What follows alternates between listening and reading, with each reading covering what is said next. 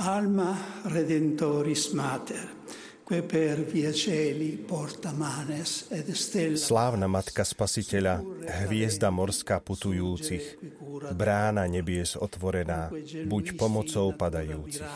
Zastaň nás, o milostivá, Veď keď si ty porodila svojho Boha, stvoriteľa, príroda sa zadivila. Matka, ty si pred pôrodom i po ňom vždy panna bola. Oroduj vždy za nás hriešných, tam u nášho spasiteľa.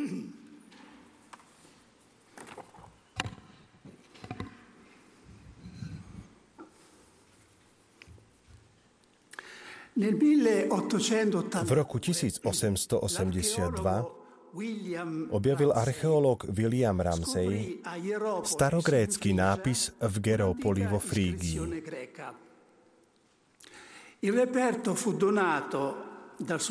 Sultán Abdul Mahid daroval tento nález pápežovi Levovi XIII. v roku 1892 pri príležitosti jeho jubilea. Z Lateránskeho múzea ho neskôr previezli do múzea Pio Cristiano v Ríme. Epitaf, definovaný historikmi ako kráľovná kresťanských nápisov, obsahuje duchovný testament biskupa Abercia, ktorý žil na konci prvého storočia.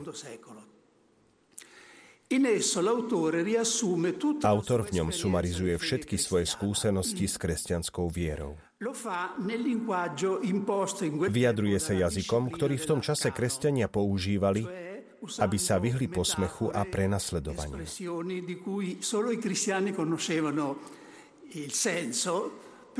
Používali metafory a výrazy, ktorým iba kresťania rozumeli.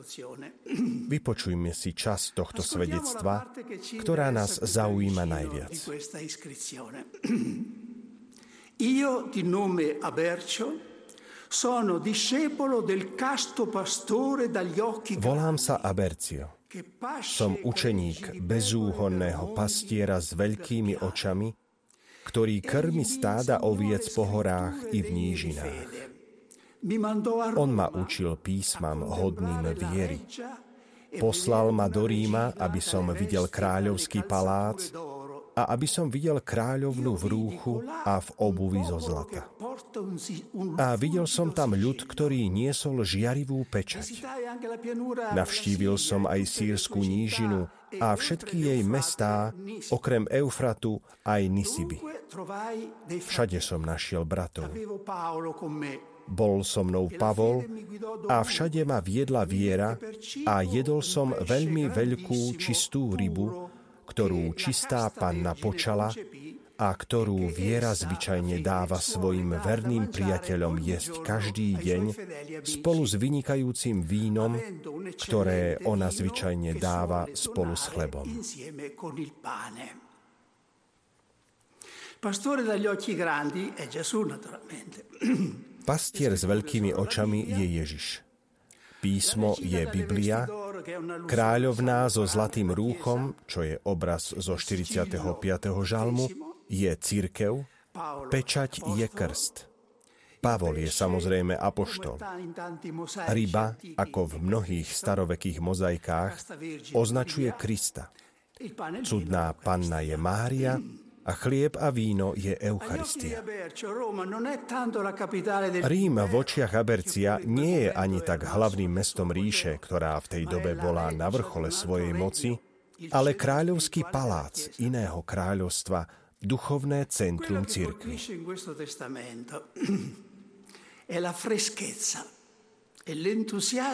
V tomto testamente je pozoruhodná sviežosť, nadšenie a údiv, s ktorými sa Abercio pozerá na nový svet, ktorý mu otvorila kresťanská viera. Pre neho všetky tieto skutočnosti nie sú zďaleka samozrejmé. Je to skutočná novinka pre svet a pre históriu. Svetý oče, ctihodní otcovia, bratia a sestry, Práve z tohto dôvodu som to pripomenul, pretože to je ten pocit, ktorý my, kresťania, dnes najviac potrebujeme znovu objaviť.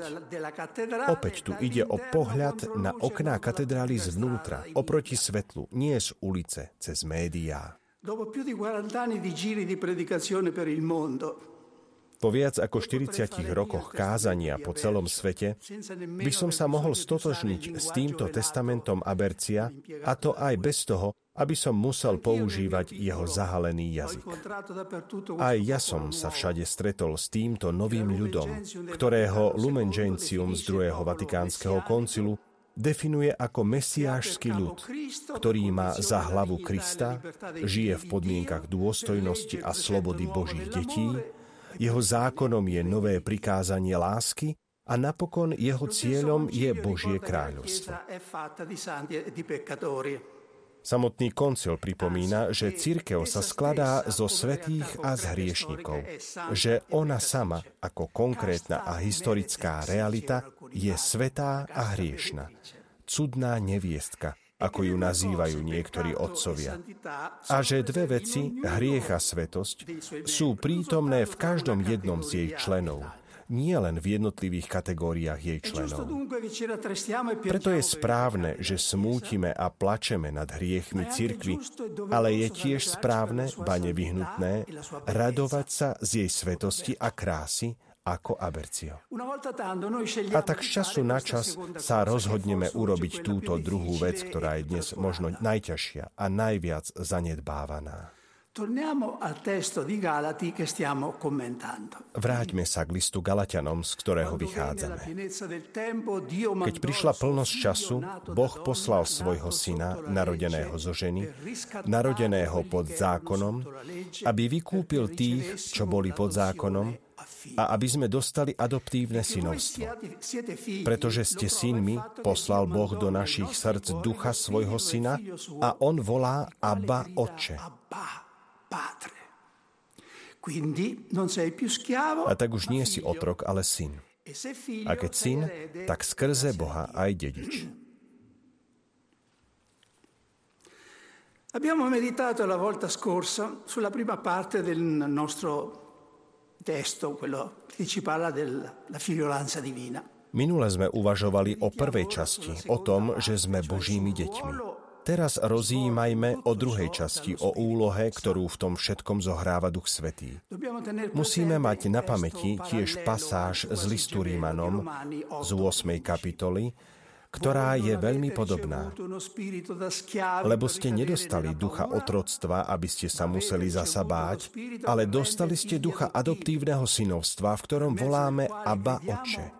Sám duch spolu s naším duchom dosvedčuje, že sme Božie deti.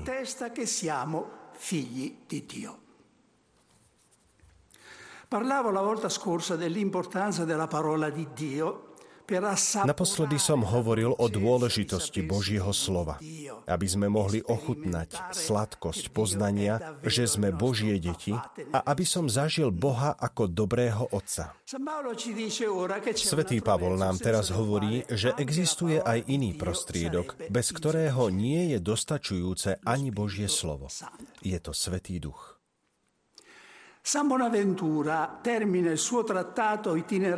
Svetý Bonaventura zakončuje svoje pojednanie Cesta mysle k Bohu tajomnou vetou plnou významov. Hovorí, nikto nepozná túto skrytú mystickú múdrosť, iba tí, ktorí ju dostanú. Nikto ju nedostane, iba tí, ktorí po nej túžia. Nikto po nej netúži, iba tí, ktorí sú vo svojom vnútri zapálení Duchom Svetým, ktorého Kristus poslal na zem.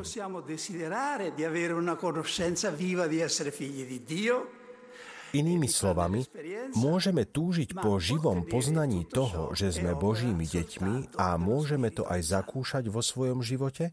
Ale v skutočnosti je to všetko len dielo Ducha Svetého. Duch Svetý svedčí o tom, že sme Božie deti. Čo znamenajú tieto slova?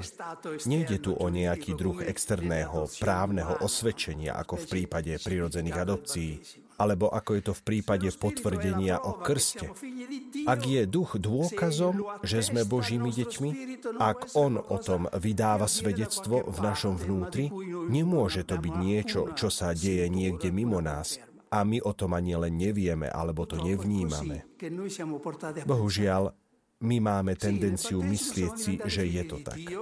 Áno, v krste sme sa stali Božími deťmi, členmi Krista, Božia láska bola vliata do našich srdc. Ale to všetko sa udialo skrze vieru. Bez toho, aby sa v nás niečo pohlo. Uverili sme mysľou, ale neprežili sme to srdcom. Ako sa to dá zmeniť? Apoštol nám dáva odpoveď. Je ňou Duch Svetý. Nie len Duch Svetý, ktorého sme prijali pri krste, ale aj ten, o ktorého musíme prosiť, aby sme ho stále znova prijali. Duch Svetý potvrdzuje, že sme Božie deti. Teraz to potvrdzuje, nie že to potvrdil raz navždy pri krste. Pokúsme sa preto pochopiť, ako Duch Svetý spôsobuje tento zázrak otvorenia našich očí, aby sme mohli vidieť tú skutočnosť, ktorú v sebe nosíme. Najlepší opis toho, ako Duch Svetý môže konať vo veriacom človekovi, som našiel v prejave Lutera k Sviatku Turíc. Pavlovské kritériu nám hovorí, všetko skúmajte a čo je dobré, toho sa držte. V tomto prípade je to to dobré. Pokiaľ človek žije v režime hriechu podľa zákona, Boh sa mu javí ako prísny pán, ako niekto, kto sa stavia proti naplneniu ľudských pozemských túžob a neustále iba opakuje musíš robiť toto, nesmieš tamto. Nesmieš túžiť po majetku iných ľudí, po inej žene, v tomto stave človek hromadí v hlbinách svojho srdca hluchý odpor proti Bohu, vidí ho ako odporcu jeho šťastia a to až do takej miery, že ak by to bolo možné, bol by veľmi šťastný, keby Boh ani neexistoval. Ctihodní otcovia, bratia a sestry, ak sa nám toto všetko zdá ako prehnané tvrdenie, typicky luteránske, ktoré sa týka možno veľkých hrieštikov, no my si myslíme, že takéto zmýšľanie je od nás ďaleko, pozrime sa na chvíľu do nášho vnútra a pozorujme, aké myšlienky vychádzajú z temného dna našich srdc, keď sa nám ukáže Božia vôľa alebo máme poslúchnuť v niečom, čo skríži naše plány. V duchovných cvičeniach, ktoré mám možnosť viesť, zvyčajne navrhujem účastníkom, aby sa sami podrobili takému psychologickému testu, aby zistili, aká myšlienka o Bohu v nich prevláda. Pozývam vás, aby ste si položili otázku. Aké pocity, aké asociácie myšlienok vo mne spontánne vznikajú, keď sa modlím odčenáš a odriekam slová buď vôľa tvoja. Nie je ťažké uvedomiť si, že Božia vôľa je v nás nevedomky spojená so všetkým, čo je nepríjemné, bolestivé a so všetkým, čo predstavuje skúšku, potrebu odriekania, obetu. So všetkým, čo skrátka možno považovať za oklieštenie našej individuálnej slobody a rozvoja. Človek myslí na Boha, ako by bol v podstate nepriateľom každej oslavy oslavy, radosti či potešenia. Keby sme sa v tej chvíli mohli pozrieť na našu dušu ako v zrkadle, videli by sme sa ako ľudia, ktorí rezignovane skláňajú hlavy a so zaťatými zubami si hovoria, ak sa to naozaj inak nedá, tak nech sa stane Tvoja vôľa.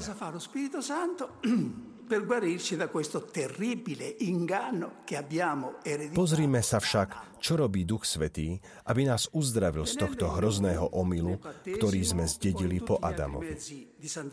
On k nám prichádza pri krste a potom vo všetkých ostatných prostriedkoch posvetenia, a začína tým, že nám ukazuje inú tvár Boha. Tvár, ktorú nám zjavil Ježiš v Evanieliu. Spoznávame ho ako spojenca našej radosti, ako toho, ktorý vlastného syna neušetril, ale vydal ho za nás všetkých. Kúsok po kúsku rozkvitne synovský pocit. Ktorý sa spontánne premieta do výkriku Abba, Oče. Podobne ako Job na konci svojho príbehu, aj my voláme, len z počutia som ťa dosiaľ poznával, no teraz ťa už uzreli moje oči. Už nie sme otrokmi, ale synmi. Strach vystrieda láska. Človek prestáva byť protivníkom Boha a stáva sa jeho spojencom. Zmluva s Bohom už nie je len náboženskou skutočnosťou, v ktorej sa človek narodí, ale je objavom, voľbou, zdrojom neotrasiteľnej bezpečnosti. Ak je Boh za nás, je našim spojencom, kto je proti nám? Il luogo privilegiato in cui lo Spirito Santo opera Modlitba je privilegovaným miestom, kde Duch Svetý vždy znovu spôsobuje zázrak, že sa cítime ako Božie deti. Duch nedáva zákon modlitby, ale milosť modlitby. Modlitba k nám neprichádza primárne kvôli tomu, aby sme sa niečo zvonka naučili alebo niečo posúdili, ale prichádza k nám infúziou ako dar. Toto je dobrá správa o kresťanskej modlitbe. Samotný zdroj modlitby prichádza k nám a spočíva v tom, že Boh poslal do našich srdc ducha svojho syna a on volá Abba Oče.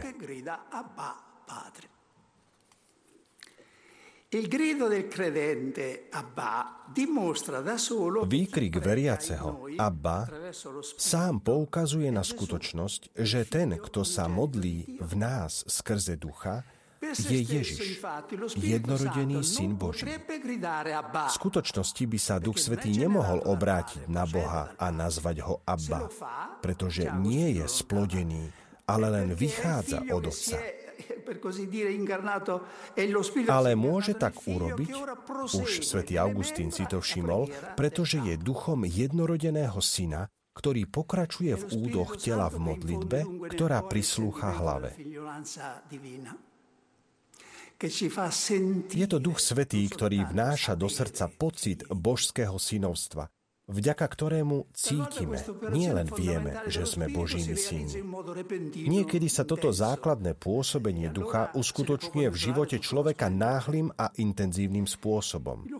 Vtedy možno vidieť všetku nádheru jeho pôsobenia. Niekedy je to počas duchovnej obnovy alebo cez prijatú sviatosť, keď sme mimoriadne disponovaní, alebo počas počúvania Božieho slova s ochotným srdcom, alebo pri modlitbe za vyliatie ducha, tzv tzv. krst v duchu. Vtedy je duša zaplavená novým svetlom, v ktorom sa jej Boh zjavuje novým spôsobom ako Otec. Človek zažíva, čo v skutočnosti znamená Božie otcovstvo. Srdce je zmeknuté a človek má pocit, že je prostredníctvom tejto skúsenosti ako znovu zrodený. Vo vnútri duše sa objavuje veľká dôvera a dovtedy nezakúsený pocit Božej priazne.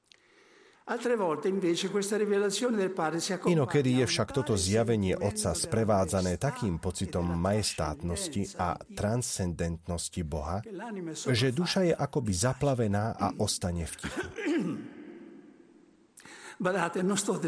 Nepopisujem tu svoje zážitky, ale zážitky svetých.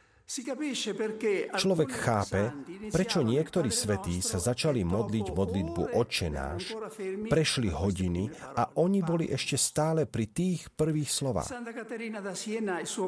Spovedník a životopisec svätej Kataríny Sienskej, blahoslavený Raimundo Skapuj, píše, že bolo pre ňu ťažké dostať sa nakoniec očenáša bez toho, aby sa už ocitla v extáze.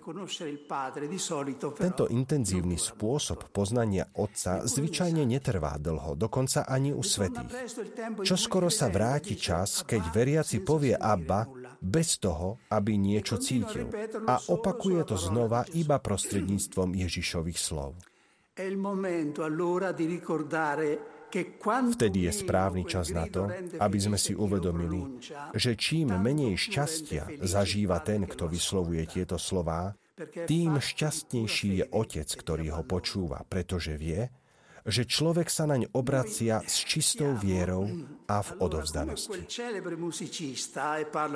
Sme teda ako ten slávny hudobník, hovorím o Beethovenovi, ktorý potom, čo ohluchol, pokračoval v skladaní a predvádzaní nádherných symfónií pre radosť tých, ktorí počúvali, bez toho, aby si mohol on sám vychutnať čo i len jedinú notu. Až tak, že keď poslucháči po vypočutí jeho slávnej 9. symfónie, ktorú on dirigoval, začali veľmi intenzívne tlieskať, museli ho potiahnuť za odev, aby si to všimol, obrátil sa a poďakoval. On nič nepočul, hoci publikum bolo v delíriu. Hluchota namiesto toho, aby zastavila jeho hudbu, spôsobila, že bola čistejšia. Tak isto pôsobí aj nezáživnosť s našou modlitbou, ak v modlitbe vytrváme.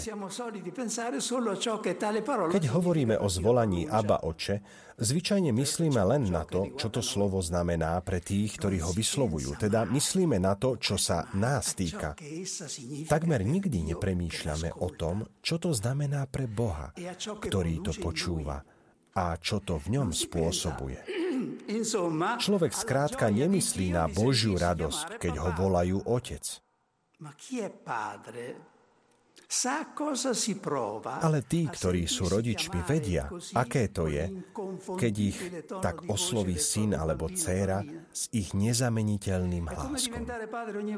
Je to ako stať sa za každým otcom, pretože keď vám ten hlas pripomenie, že ním ste, dotýka sa to najhlbšej časti vášho vnútra.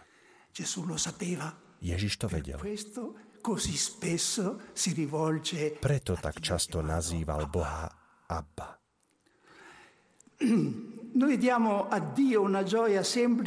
My dávame Bohu jednoduchú a jedinečnú radosť tým, že ho nazývame Otcom. Radosť z Otcovstva. Jeho srdce sa v ňom dojme, vzbudí sa jeho zľutovanie, keď počuje, že ho takto oslovujeme.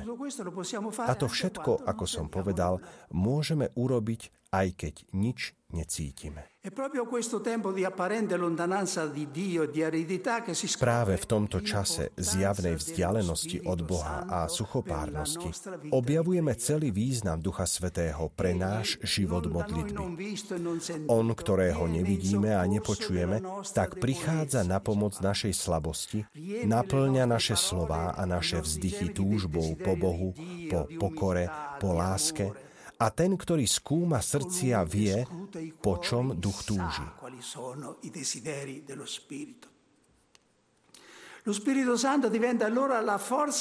Duch sa stáva silou našej slabej modlitby, svetlom našej vyhasnutej modlitby. Jedným slovom, dušou kresťanskej modlitby.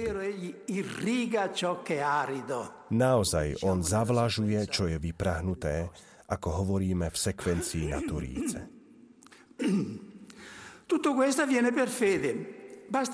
Toto všetko sa deje skrze vieru. Stačí, keď poviem alebo si pomyslím, Otče, dal si mi Ježišovho ducha, ducha svojho syna, preto som s ním jeden duch. Recitujem žálm, slávim svetú omšu, alebo som jednoducho ticho, tu v Tvojej prítomnosti. E Chcem vám dať tú slávu a tú radosť, ktorú by vám dal Ježiš, keby sa k vám prihováral ešte z tejto zeme.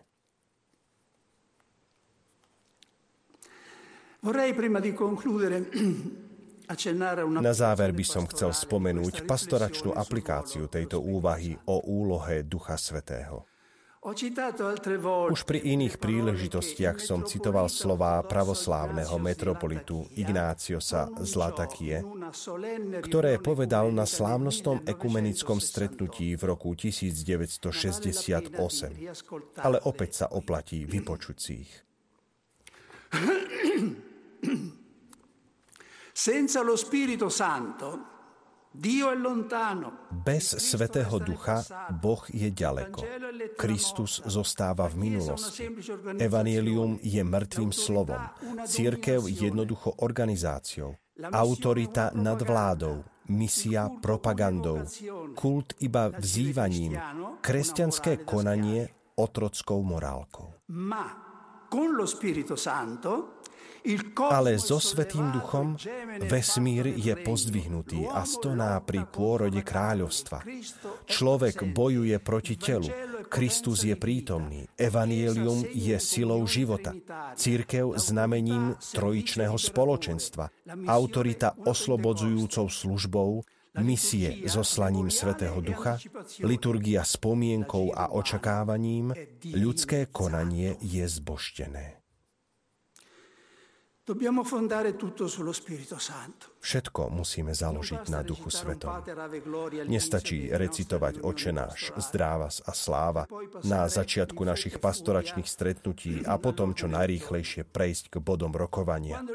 Keď to okolnosti dovolia, človek musí nejaký čas nechať pôsobiť Ducha Svetého, aby mal čas prejaviť sa, naladiť sa na Neho. Sintonizzarci con Lui.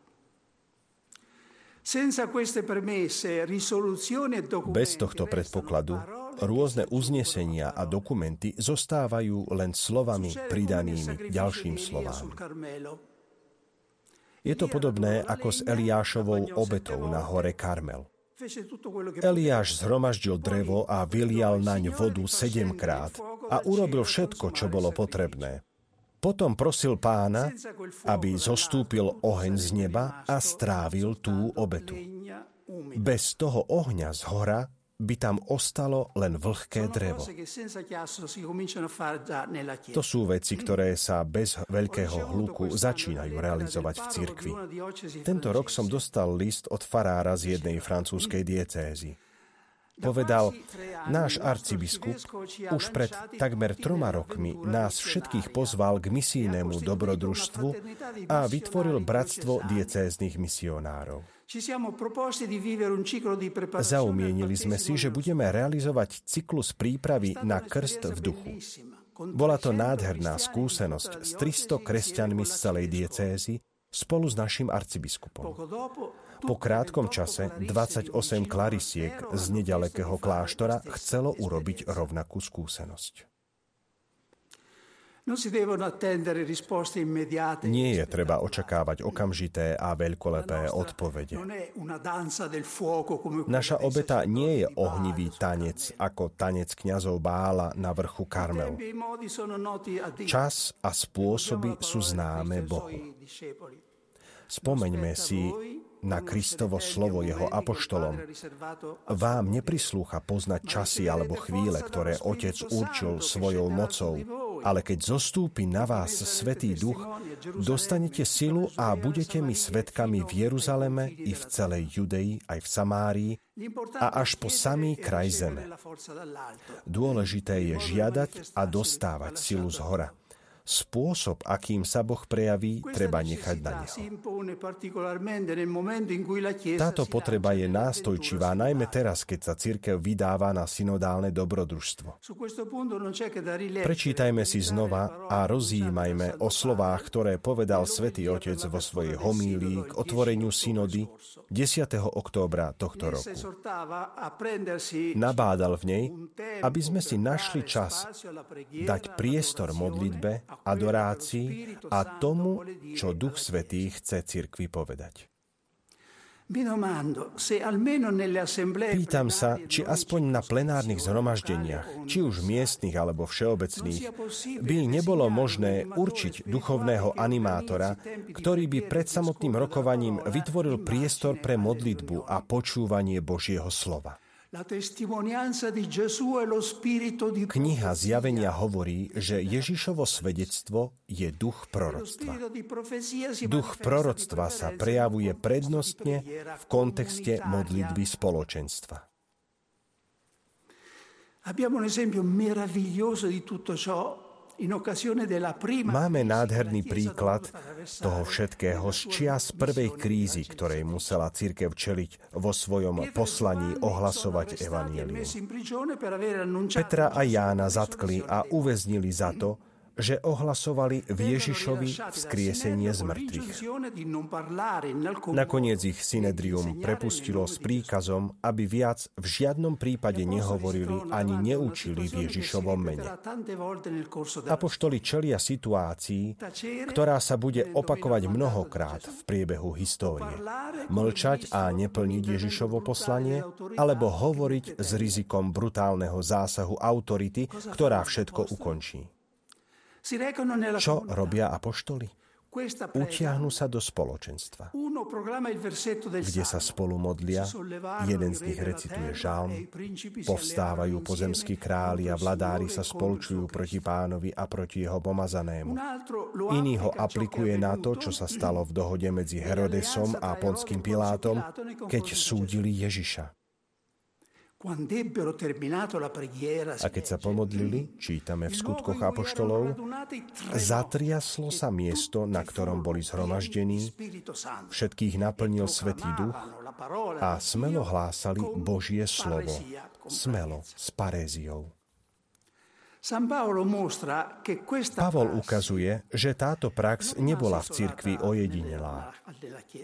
Keď sa zídete, píše Korintianom, každý niečo má. Dar chválospevu, náuky, zjavenia, jazykov, dar vysvetľovania. L'ideale per ogni risoluzione sinodale sarebbe di poterla annunciare Bolo by ideálne, keby akékoľvek synodálne uznesenie bolo možné oznámiť cirkvi slovami jej prvého koncilu. Lebo Duch Svetý a my sme usúdili, Duch Svetý je jediný, kto otvára nové cesty bez toho, aby niekedy popieral tie minulé.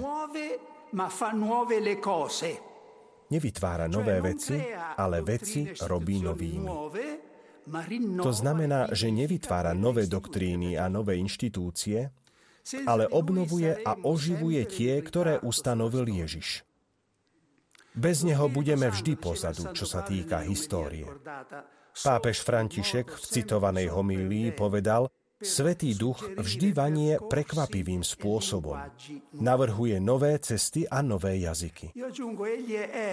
Dodávam, že on je učiteľom tej aktualizácie, ktorú svätý Ján 23. určil ako cieľ koncilu. Koncil musel realizovať nové Turice a nové Turice musia teraz realizovať koncil.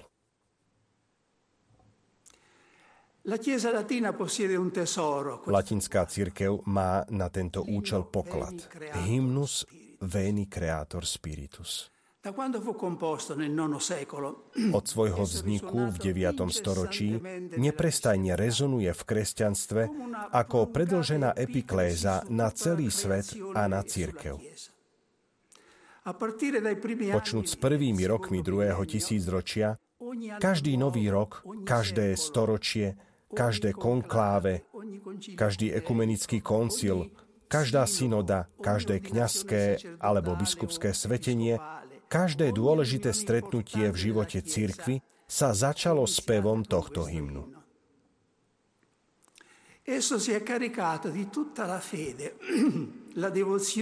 Je obohatený všetkou vierou, oddanosťou a horlivou túžbou po duchu, všetkých pokolení, ktoré ju spievali pred nami. A teraz, keď ho spieva dokonca aj ten najskromnejší zbor veriacich, Boh ho počúva obohatený o nesmierny zbor, ktorým je spoločenstvo svetých. Prosím vás o láskavosť, ctihodní otcovia, bratia a sestry, aby ste sa postavili a modlili sa ho so mnou, aby sme prosili o nové vyliatie ducha na nás a na celú církev.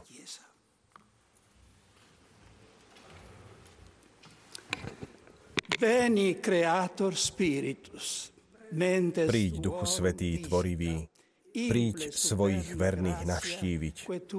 Naplň nám srdcia milosťou, ktoré si stvoril múdrosťou. Tešiteľom si nazvaný, dar Boží z neba nám daný, zdroj živý, láska, oheň v nej i pomazanie duchovné. Ty darca darov sedmorých, prst Boží v dielach stvorených, Ty prislúbenie Otcovo, dávaš reč slovo pánovo. Osvieť nás, ducha posilňuj. Do srdc vlej lásku ohnivú. Keď telo klesá v slabosti, spriamuj ho silou milosti. Pred nepriateľom ochráň nás, svoj pokoj daj nám v každý čas. Nech vždy pod Tvojim vedením vyhneme vplyvom škodlivým. Nauč nás Otca poznávať a Jeho Syna milovať a v Teba ducha obidvoch daj veriť vždy vo všetkých dňoch. Amen.